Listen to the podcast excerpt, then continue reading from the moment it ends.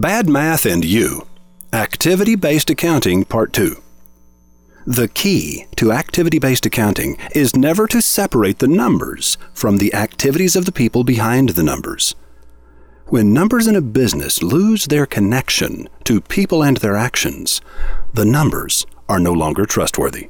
Never forget these three things. One. Not all facts are helpful. Two. You lose sight of the big picture when you get too close. Three.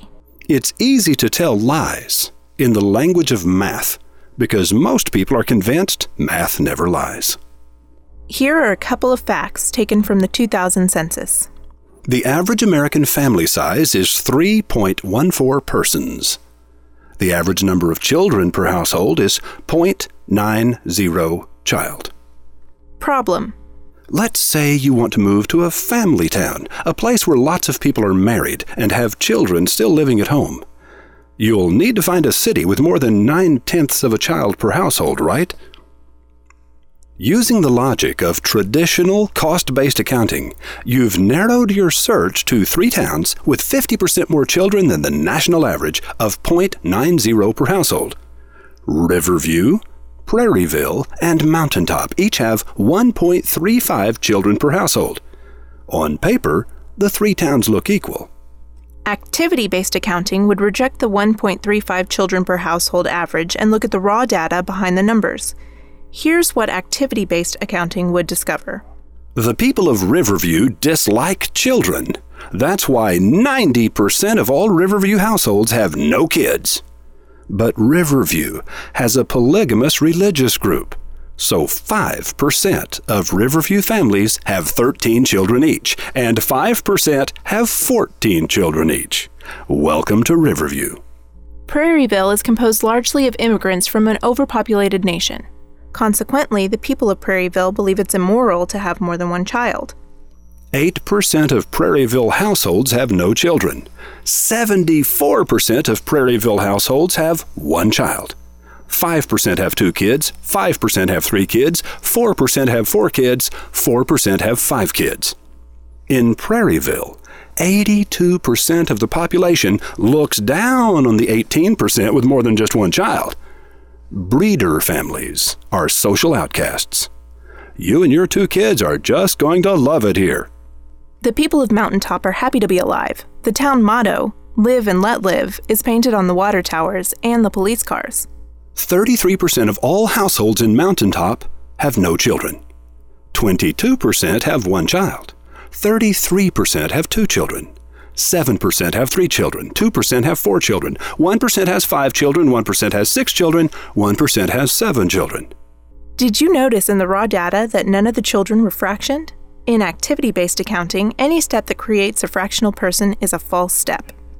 Although it's true that each of these three towns has one point three five children per household, it's a completely irrelevant fact. And one.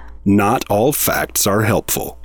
We took one step too many when we calculated the number of children in the average household. This illustrates the fact that two. You lose sight of the big picture when you get too close. I'm sure you would agree that we learned more about Prairieville, Riverview, and Mountaintop from the raw data than from their identical averages of one point three five children per household. Advertising professionals, you realize I'm talking about gross rating points, don't you? Reach. The number of different people being reached. Times frequency. Repetition. Equals gross impressions. Gross impressions expressed as a percentage of population equals gross rating points. The cost-based accounting logic that created gross rating points isn't just plain stupid. It's fancy stupid. Stupid with raisins on it. I hate raisins. An advertiser is considering five different plans. All he knows is that each plan delivers one hundred gross rating points. An activity-based study of the raw data tells us Plan one will reach one hundred percent of the population once. Plan two will reach fifty percent of the population twice.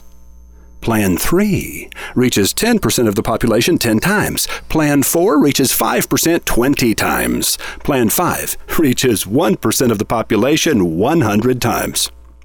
But with one hundred gross rating points hovering before his eyes, there's no way for the advertiser to see the varying effectiveness of these schedules, because when he multiplied reach times frequency, he took one step too many. Gross rating points are valid only if you accept the premise that each of the five schedules would work equally well because reach and frequency are interchangeable. Do you believe reach and frequency are interchangeable? If so, you'd be just as happy in Prairieville or Riverview as in Mountaintop. After all, they each have fifty percent more children than the average American town. And real estate is so much cheaper in the first two towns than in Mountaintop. I wonder why. Oh well, it doesn't matter, because the numbers are the same, and numbers never lie. Roy H. Williams.